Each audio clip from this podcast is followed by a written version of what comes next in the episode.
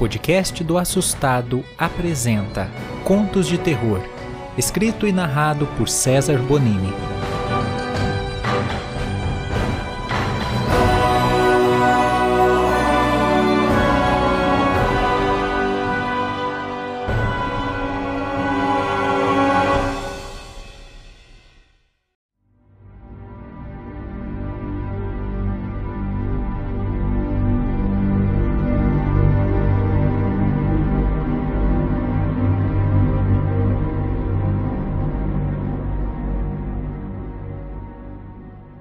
Meu nome é Ricardo, tenho 18 anos e essa história que eu vou contar aconteceu comigo há 5 anos.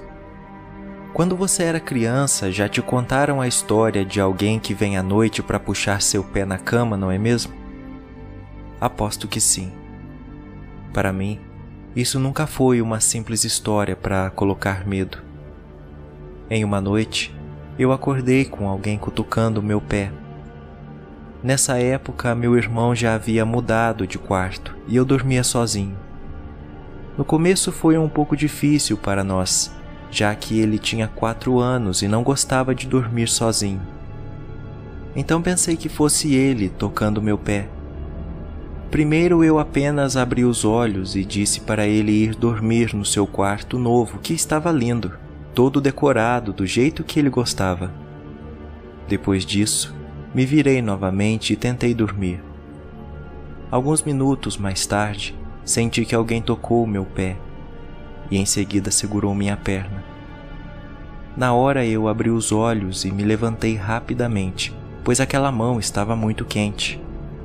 Eu não sabia muito bem o que estava acontecendo. Acabei vendo algo que me deixou arrepiado. Havia um menino sentado na beira da cama, todo queimado com os olhos brancos. Ele me encarou e disse: Vem brincar comigo. Nessa hora eu gritei meus pais e levantei da cama rapidamente. Saindo do quarto, encontrei os dois no corredor vindo até mim. Desesperado, contei que havia uma coisa sentada na minha cama e ele havia tocado em mim. Meu pai então foi até o quarto acendeu as luzes e disse que não tinha nada. Ele mandou eu entrar e conferir. Realmente, o que havia me acordado já não estava mais lá. Logo eles me acalmaram e disseram que havia sido apenas um pesadelo, mas eu sabia que era real. Tentei explicar, disse que era uma criança toda queimada, até cheirava fumaça. Ela havia me tocado e foi aí então que eu acordei. Mas eles não acreditaram. Disseram que se houvesse alguém queimado no quarto, haveria alguma pegada ou sujeira, e estava tudo limpo. Eu não tinha provas. Não havia jeito racional de explicar o que eu vi, mas eu sabia que era real. Eu então concordei com eles e resolvi dormir. Só que aquele pesadelo estava longe de acabar. Algumas horas depois, eu acordei com uma respiração muito forte, como se alguém com asma estivesse respirando bem perto do meu ouvido. Quando me virei, aquele menino estava na minha frente, com seus olhos bem próximos dos meus. Ele então disse: Não tem problema Amanhã você brinca comigo. Eu então fechei os olhos na esperança dele sair da minha frente e assim aconteceu. Quando abri os olhos, não estava mais lá. Na noite seguinte, alguma coisa me dizia que ele iria voltar. Meus pais não acreditavam em mim eu não conseguia me livrar daquilo, então estava preparado para entrar no jogo daquele menino. Durante a noite, eu esperei e ele apareceu.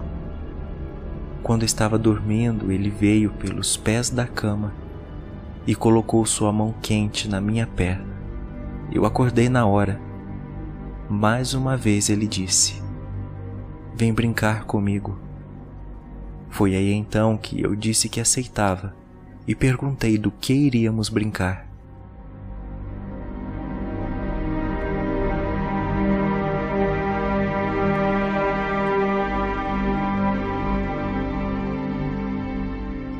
Ele então respondeu que ia se esconder e eu o procuraria.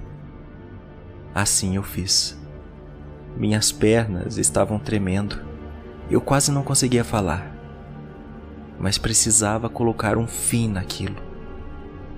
Ouvi seus pés descendo a escada e abrindo a porta do porão lá de casa. Assim que terminei de contar, desci as escadas, abri a porta do porão e comecei a procurá-lo.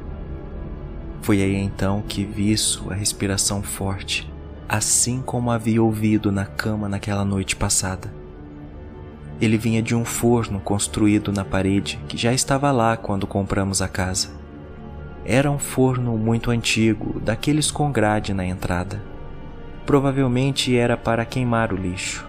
Antigamente, muitas famílias possuíam esse tipo de forno e preferiam queimar o lixo ao invés de descartá-lo. Eu então me aproximei da grade e o menino disse para eu entrar. Eu não queria, mas ele implorou. Então entrei.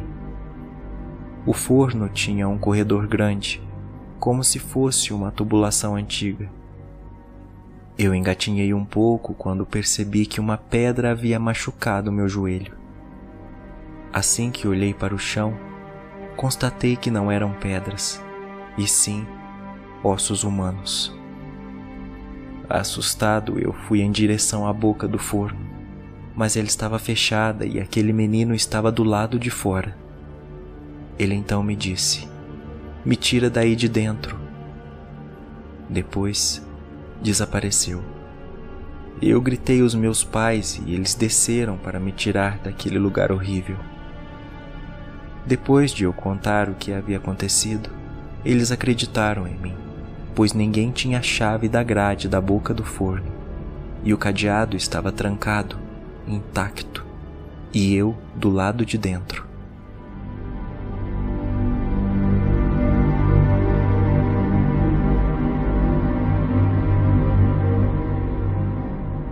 A polícia retirou os ossos e eu então entendi o que aquele menino quis me dizer.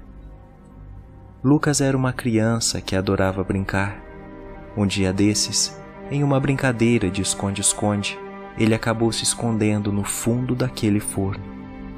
Sua mãe, sem saber, jogou o lixo lá e ateou fogo carbonizando o próprio filho. Lucas foi dado como desaparecido e nunca foi encontrado. Mas ele sempre esteve ali, dentro de sua própria casa. Ele só queria ser encontrado.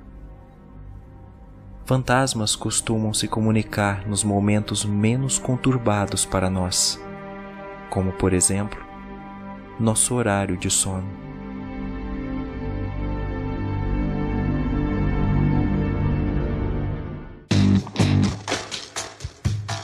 Para mais conteúdo de terror, siga o canal do Assustado no YouTube. Não deixe de seguir também nosso TikTok, Facebook e Instagram. Seja um parceiro do podcast Contos de Terror e anuncie conosco. Todos os links na descrição.